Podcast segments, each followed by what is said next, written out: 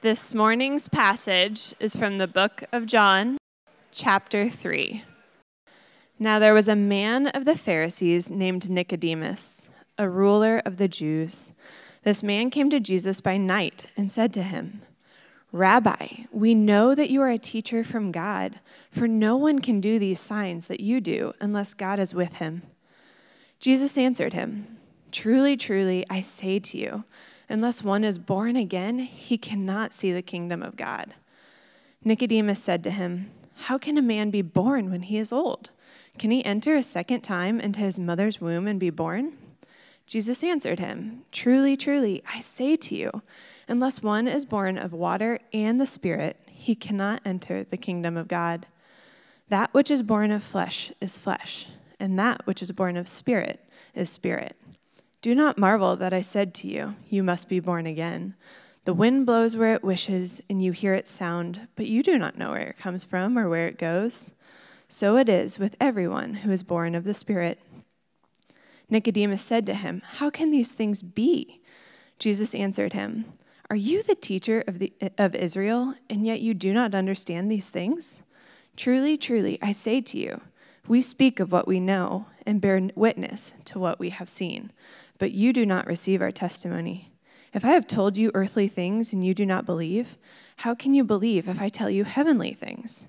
No one has ascended into heaven except he who descended from heaven, the Son of Man. And as Moses lifted up the serpent in the wilderness, so must the Son of Man be lifted up, that whoever believes in him may have eternal life. This is the word of the Lord.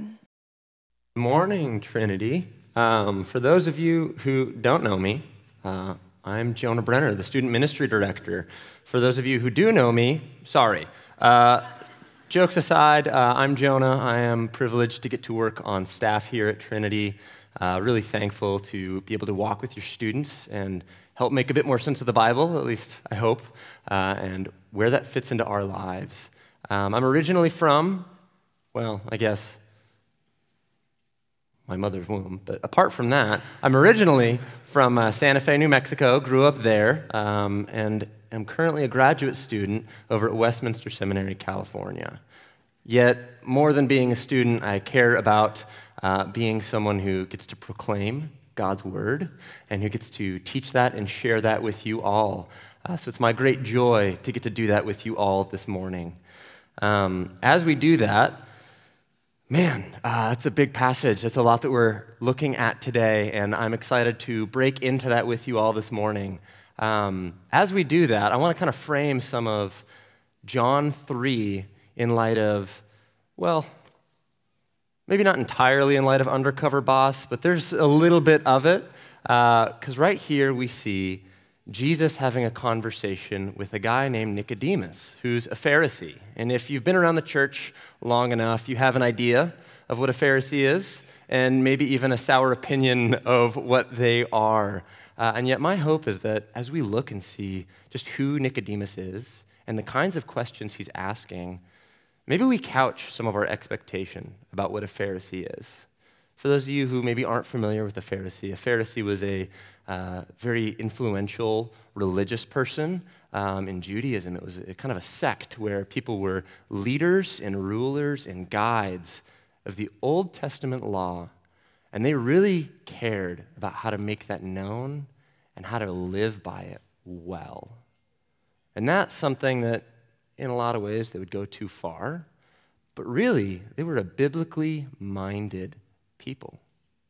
And that's something I think we have in common, right? And maybe you don't, but maybe you should.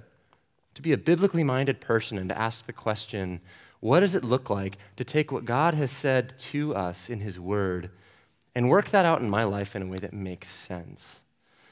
So, then in today's passage, what we're greeted with uh, is not just any random conversation, but it's someone who's a pretty excellent member of the religious industry, if one wants to call it that, having a conversation with someone he doesn't even know is really his boss. Jesus Christ, the Son of God, who's come down in the flesh. So, we're going to be looking at that a bit today uh, investigating the religious industry by looking at three different things. We're going to be looking at kingdom entrance, and how kingdom entrance doesn't come from religious excellence. We're going to be looking at um, how the kingdom of God is not bound by our human imagination. And we're also going to be looking about how Jesus is unique in his role as being one who reveals the coming kingdom. Only he gets to do it. So, as we get going, I want to remind that Nicodemus, as a man of religious importance, it matters a lot that he's asking questions, that he gets to come to Jesus and ask questions. That Jesus, in his ministry and what he's doing in seeking the downtrodden and the outcast and the widow and the person that everyone ignores, he still comes to the person who's so close to the Bible that they manage to miss the whole point. So we're going to have a look at that this morning. First things first kingdom entrance doesn't come from religious excellence. And that's what I think we see at play here in this. If you look at John 3 1 through 2, you see that Nicodemus comes and he's not just a Pharisee, but he is listed as a ruler as well. Why? That matters because in being listed as both, he, it shows that he's a member of the Sanhedrin. What's that? That's not just a funny word, and no, it's not a spice for your kitchen cabinet. The Sanhedrin was a collection of religious leaders and teachers, priests, that gathered to settle legal decisions when they had social ramifications, when they had political ramifications, when they had religious ramifications. That's what they were concerned with. So you had this whole council of people that were biblically minded that wanted to say, hey, how do we make life make more sense in light of the Bible? Let's do that. That's not too far off from what we might expect. So Nicodemus comes as a representative in a conversation with Jesus, as a bit of a ruler, someone with status and authority. He comes to an up and coming religious leader who's a carpenter and is asking him questions. And I think at minimum, that's a little bit quaint. At the bare minimum, Jesus, Nicodemus is a highly influential man in the world of the Jews. He is a key professional religious person. He knows the ins and outs of the Old Testament likely better than you or I ever will. And he's still coming to Jesus to ask him questions. And you look at that, you see, he says, Rabbi, we know that you're a teacher come from God, not from 7 Eleven, not from anywhere else, but from God Himself. And this council sees it and they know it. They've heard of the signs that Jesus has been doing at this point. They know that he's up to something. And they have an idea of who Jesus is, but they're not 100% certain what that is. And they're trying to find out more. So Nicodemus comes. I think there's another really important thing in him calling Jesus rabbi. It's a sign of respect. It's a sign that he's not just a little tiny, insignificant person. Nicodemus acknowledges that Jesus has something worth listening to, and he sees that. I think that's remarkable. That this ruler of the Jews looks to Jesus and says, You know something I don't, and I need to ask questions. Let's find out. Nicodemus has some kind of awareness of the signs that Jesus has been doing. Uh, perhaps the wedding at Cana that happens just a passage earlier, where Jesus gives the first sign that reveals his glory, where he turns water into wine and begins his earthly ministry with a bit of a party and a celebration. Nicodemus likely heard of that, and he likely also heard of Jesus cleaning out the temple that shows up in John 2 and the signs that he does afterwards. So he knows that Jesus is up to something. But they're trying to figure out well, what is that exactly? What's the goal? What's Jesus up to? So he comes by night. And I think that we could maybe hear that when Nicodemus comes at night, maybe this is just him coming after a long workday when it's convenient for him. But I don't think that detail should slip past us. Any mention of light and darkness in John is really important. Why? Well, because there's a thematic lens that kicks off in John's prologue. John's prologue is a bit of a, a, lens and a framework that helps you see themes all throughout John's gospel. 1 through 18 bring in a bunch of themes that make you go, huh, I, I need to think about that a second time and I need to pay closer attention. If you mentally cue up John's prologue, you'll find darkness is an interpretive theme. If you look to John 1, 5, and then also 11, the light shines in the darkness, and the darkness has not overcome it. He came to his own, and his own did not receive him. What's at play here? In John, when someone comes by dark, in dark, or does something in darkness, it shows that there's someone who doesn't get Jesus, who doesn't understand what's going on, who wants to hide from the light of the world that's come down to make known the kingdom of God. So when Nicodemus comes at night, it's John, in his expert authorial intent, saying, This guy, in what he's doing and how he's coming, he might not be someone that really understands Jesus, at least not yet. Nicodemus, more than any other person, he should have understood what Jesus was here to do and what he was coming to do. He was someone so studied and so acquainted with the truth of God's word, and yet he doesn't get it. He comes at night, not just because it's convenient for his schedule and his planner, but because he's in darkness. He's grasping around for some understanding of what it means to get the truth of God. I think we see this again later in John 3 9 and 10 when Nicodemus asks Jesus, after hearing a bit about the explanation that Jesus gives of the Spirit, he's still asking, Jesus, how can this be? What's going on? How does any of this happen? And Jesus answers him and responds and kicks back a little bit and says, You're the teacher of Israel, and you don't get this? Because you should. Why? Because Jesus, through God, throughout the entire Old Testament, has been in the business of making God's plan known. And it's not something that he's just doing recently. This is something that's been shown throughout all the Old Testament. And I think we're going to see that more later. But I, I want to sit on this for a second. Because, in contrast to the status that one might expect from his position of being the religious leader, of being someone of religious excellence, because Pharisees are not lightly trained, let me tell you that. Nicodemus is in a bit of a trouble because he doesn't get it. He doesn't get and understand things that should be expected for his position. Nicodemus, the biblically minded religious professional, is walking in darkness and stumbling without vision.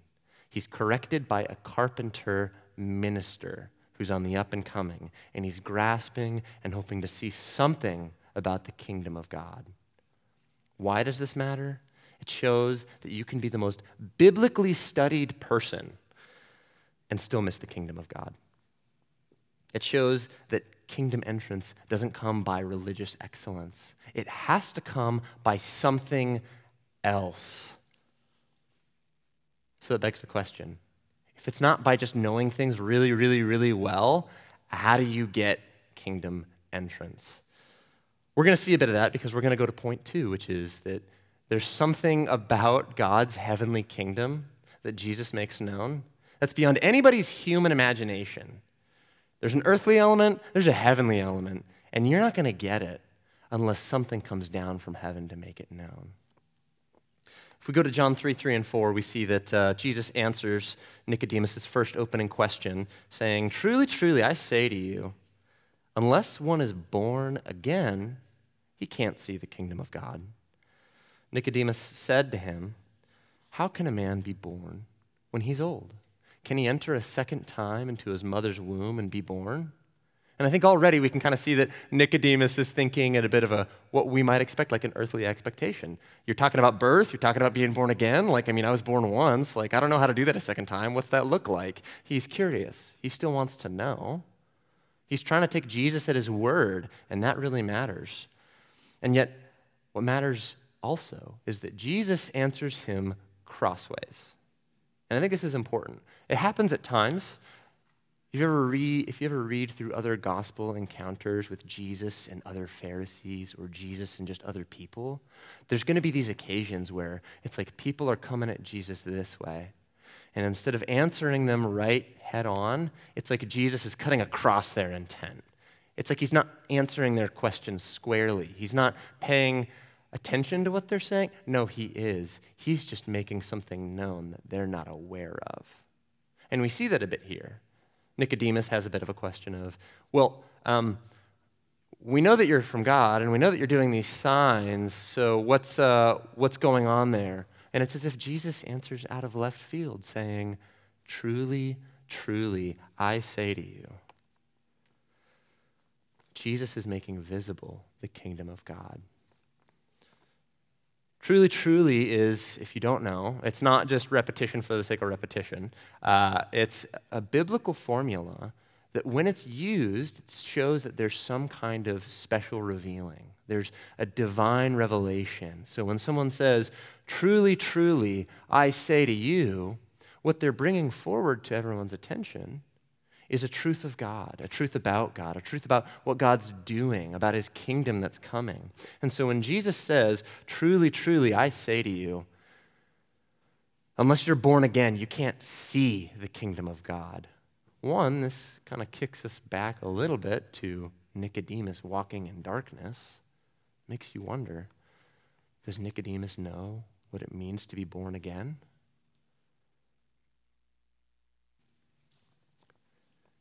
Yet it's not just that. There's a heavy duty truth that's about to be laid out by God in Jesus. There is a way into the kingdom to see it, its birth from above. The word born again, you know, we see it up here. Uh, we see that in uh, verse 3 it says, unless you're born again, you can't see the kingdom of God. The word there has a couple fun senses. One of them is again. Congratulations, I just said the same thing that I just said. However, the other one means from above. And so when Nicodemus is hearing what Jesus says, when he's hearing those original words that he speaks, Nicodemus imagines Jesus talking about being born again. In, in an element, he is. But what Jesus is really saying is that unless you're born from above and on high, you can't see the kingdom that Jesus is making known. There's a heavenly origin to God's kingdom, it's not of this world. There's more than a slight part of what Jesus is doing that's beyond human imagination. There's a birth and a hope that can't fit into Nicodemus's brain. His best guess doesn't make sense. And why does that matter? Because it's a reminder that being a part of what Jesus is doing isn't won or bought by human insight. God's heavenly kingdom is brought about by God bringing it not you. You can't see or know what Jesus is really doing unless you've been born from on high, born from the Spirit. It's a bit of another pushback on Nicodemus. You know, Nicodemus says, We know in verse 2, we know that your teacher come from God. And it's as if Jesus comes in and says, You don't know. You can't know.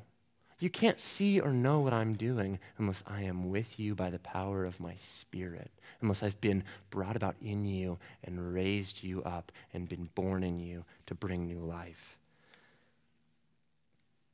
We see that Jesus continues in his explanation of bringing forth the heavenly kingdom to our understanding when he continues in 3 5 through 8. And he says that unless you're born of water and spirit, you can't even enter the kingdom of God. And there's a bit of a progression, there's an escalation. It's not just seeing in order to get into the kingdom, it's that unless you're born of the Spirit, you don't enter the kingdom. You go from being born again to see the kingdom to born of the Spirit to enter. And it's Jesus returning and doubling down and making more clear what he said previously. And he continues to explain. Did you notice the, exclama- the escalation? You got to be born from above to see the kingdom, and born by water and spirit to enter it. But let's talk about kingdom of God real quick. Because kingdom of God is a concept that shows up a lot throughout the New Testament. Uh, it shows up a lot in Matthew, Mark, and Luke, in Acts. And it's only mentioned twice in the whole Gospel of John. And guess what? We just read it. It only shows up two times, the phrase kingdom of God. Because when John talks about kingdom of God, he really means to say eternal life. For him, kingdom of God here is an introductory statement to cue up and say, yeah, kingdom of God, what does it really mean for us? It means life and life eternal. It means a life made possible by the Spirit. And that's what he continues to make known here. This passage serves as the transition for the theme of kingdom of God to eternal life. How?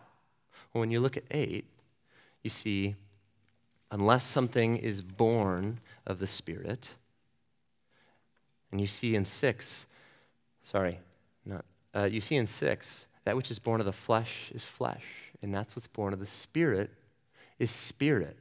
Why does that matter? There's a like kind thing, sure. One's like one thing, the other's like the other thing. I don't want to get too overly um, spiritualistic. I know that's funny because we're talking about spirit stuff.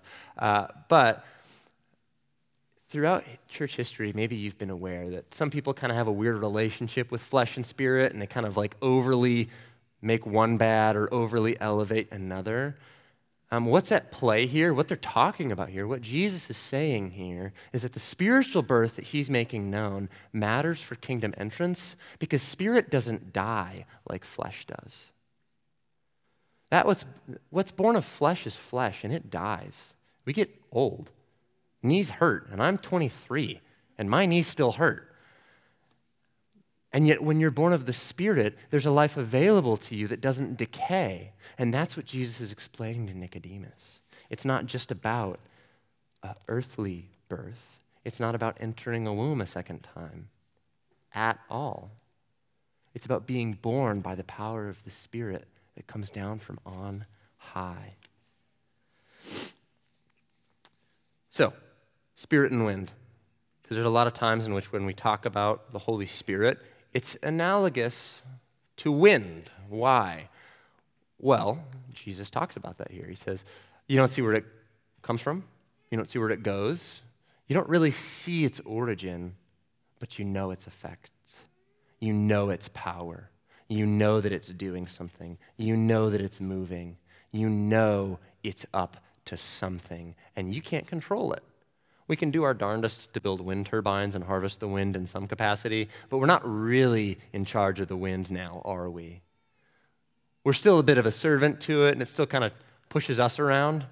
And similarly, there's something about the way that the Spirit moves that isn't captivated by what you and I do as humans. It is what God is doing in us and through us. Heavenly birth doesn't come from earthly manipulation.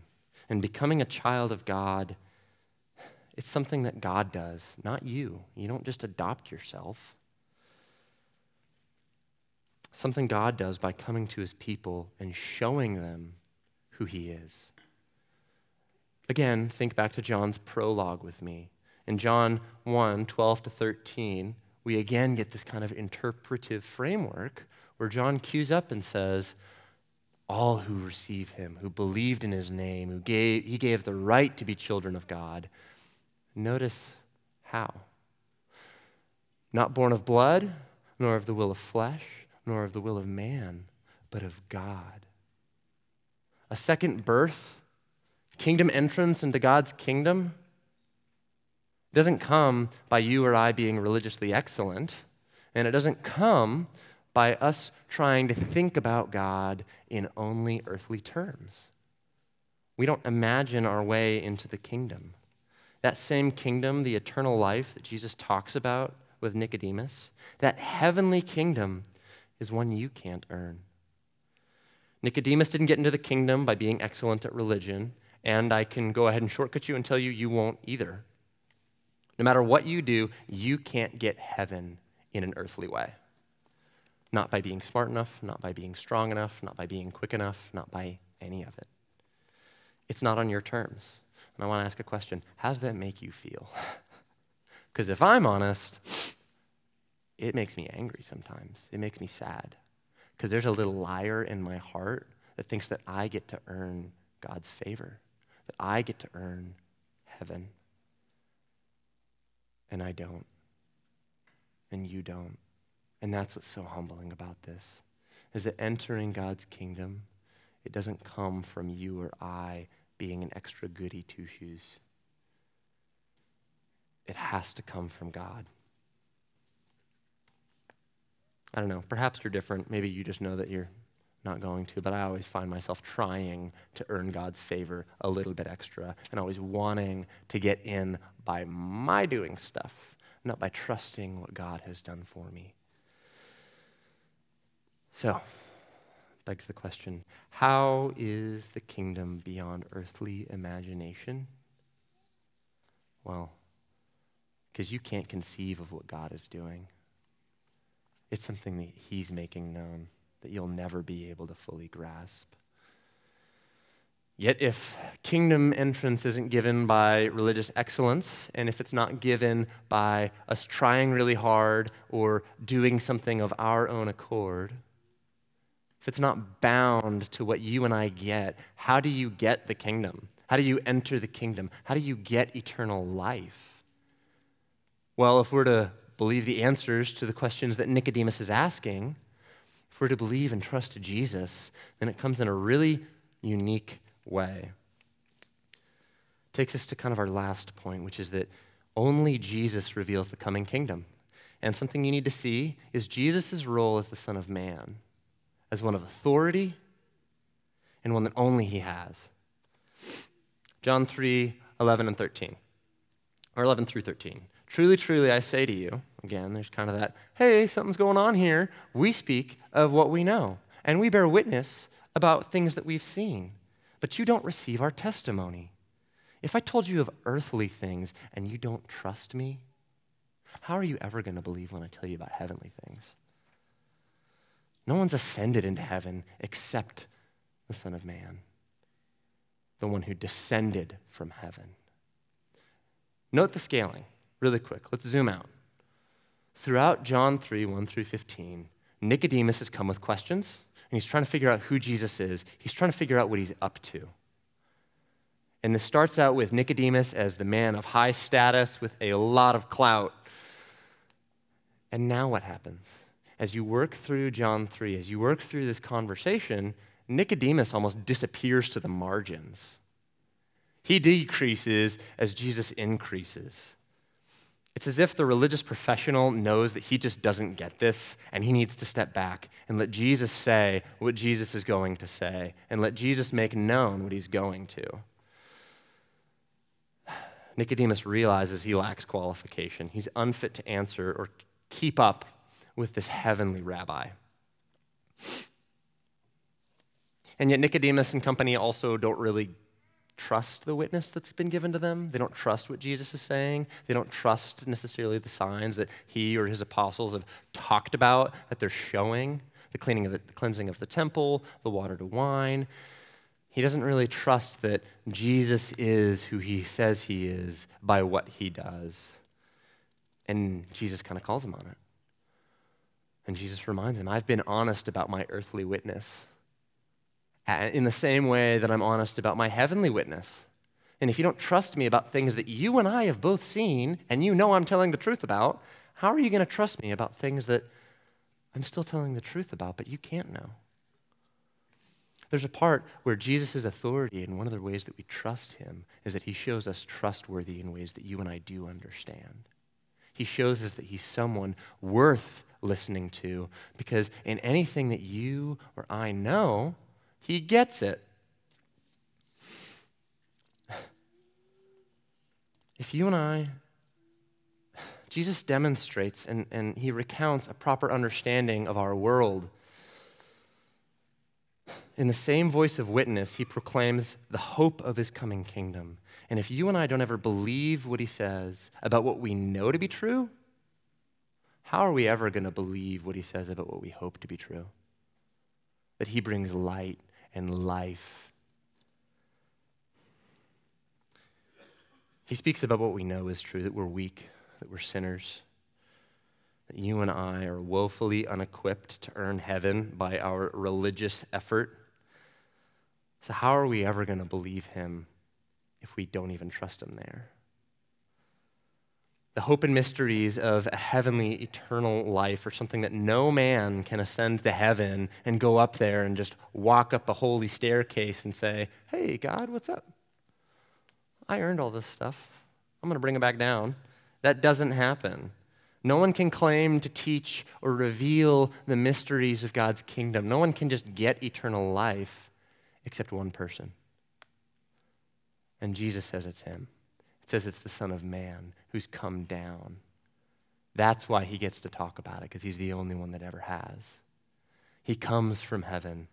He leaves his throne of glory. He brings forth light and life wherever he walks. And he comes to make known the glory of God's kingdom in a way that you and I can understand. There's something beautiful about what Jesus taps into when he talks about being the Son of Man and that's an appeal to Proverbs 34. Who's ascended in, into heaven and come down? Who has gathered the wind in his fists? Who has wrapped up the waters in a garment? Who's established the ends of the earth? What is his name?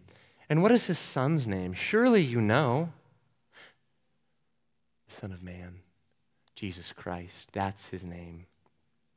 Jesus is the only one who could ever reveal or proclaim the coming of God's kingdom. And the way that he does matters, which takes us to what I think is probably one of the strangest appeals that Jesus could have made in saying, This is who I am, is looking to a bronze snake wrapped around a stick, lifted up. John 3 14 and 15 says, As Moses lifted up the serpent in the wilderness, so must the Son of Man be lifted up, that whoever believes in him may have eternal life. There's something critically important about the way that Jesus reveals God, God's kingdom and makes it known. He makes it available, a life that's previewed in Numbers 21, 7 through 9. Something that really should be in Nicodemus's wheelhouse. This is Old Testament stuff, and Jesus goes to it. And I don't think it's accidental that Jesus goes back to the Old Testament to say, Yeah, this is who I am, and this is what I'm doing. Numbers 21, 7 through 9, uh, is that there's Israelites walking around in the wilderness, and uh, as one might expect, they are just being chipper, uh, wood chipper, uh, in a bit of a cranky mood, and they aren't liking their conditions and they're complaining. And serpents come about and strike them, and they freak out. And so the people come to Moses and they say, We've sinned, for we've spoken against the Lord and against you. Pray to the Lord that he would take away the serpents from us. And so Moses prays, and then he does something. He takes what's here called a fiery serpent. Some scholars think, think it's a bronze serpent or perhaps copper. There's an image of a serpent that's wrapped around a stick and it's set up. And there's something interesting, I think, about the removal of their affliction comes from something that looks just like it. Why does that matter? Because you need to know that whenever something is hanged on a tree, it's considered cursed. You need to know that being hanged on a tree meant you were cursed. It meant to be hanged, you were the object of curse. You were not good. I think it's important to know that the word raised here it doesn't mean just raise up. When Jesus talks about how the Son of Man must be raised up, just as the serpent was raised up, it means raised, and it also means exalted. And here it means a little bit of both. Just as the serpent was raised up, so that as anyone looked to it, their affliction was taken from them, so the Son of Man was raised up so that anyone who looked to him and believed that he brought healing by his being cursed, their affliction was taken away.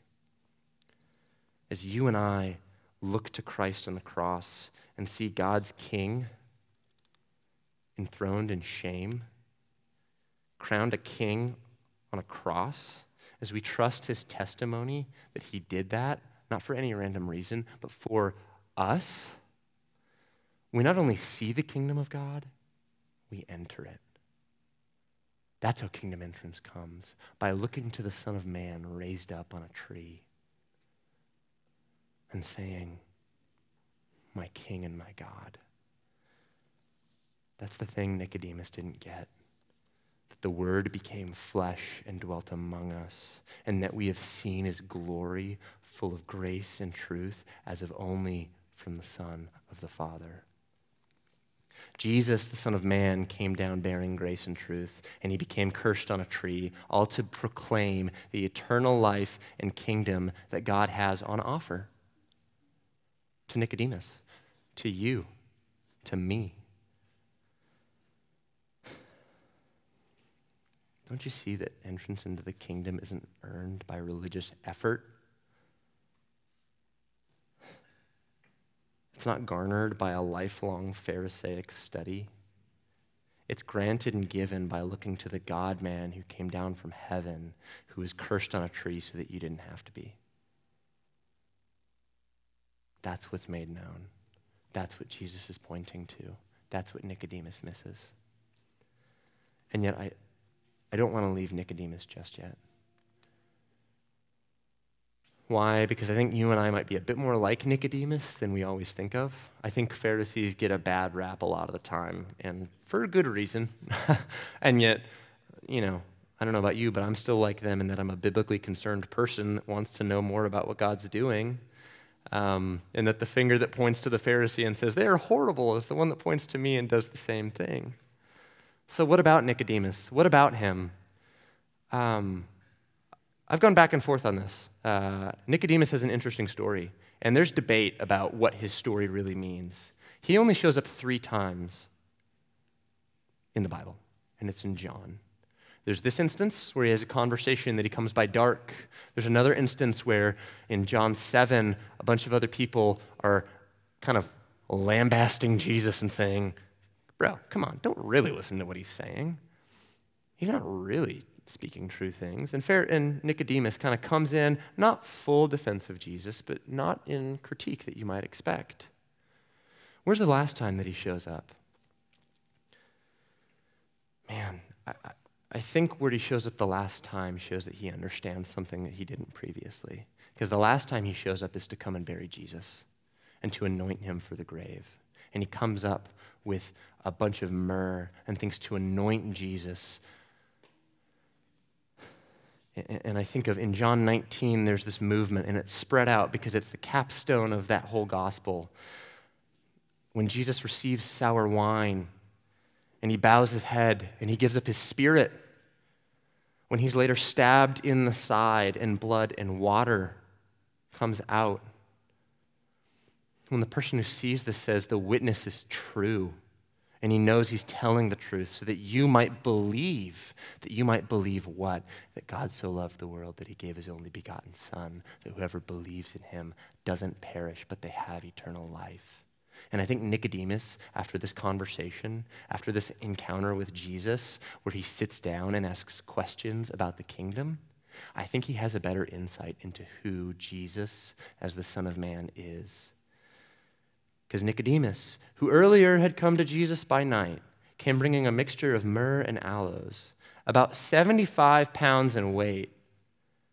So they took the body of Jesus and bound it in linen cloths with the spices, as is the burial custom of the Jews. I think Nicodemus was struck by his conversation with Jesus, and that's why he can't just leave him, because he sees that the Son of Man was raised up as a cursed being on a tree. And that because of that, you and I have life. He who earlier, previously, came at night comes in the day. There's still question and debate about if Nicodemus sees the kingdom through the Son of Man raised up. Maybe that's a question for you, but one thing I need you to know is that there's a heavenly glory that shatters our earthly expectation when we see the Son of Man raised on a cross. Let's pray. Heavenly Father, I want to thank you for this day, a day in which we can wake up and breathe and hear about your word and connect with a strange religious leader um, who we have some things in common with, but not everything. And, and I don't know how much we want to have in common with him, Lord. Uh, but I pray that we would have one thing in common with you, and that would be your Son, that we would know him, that we would cherish him, that we would look to him, uh, that you would be merciful to us and show yourself who you are to us, Lord. Because we believe that you have. Thank you, Lord. Give us an understanding of what that means for us as we go throughout our day. In your name I pray. Amen.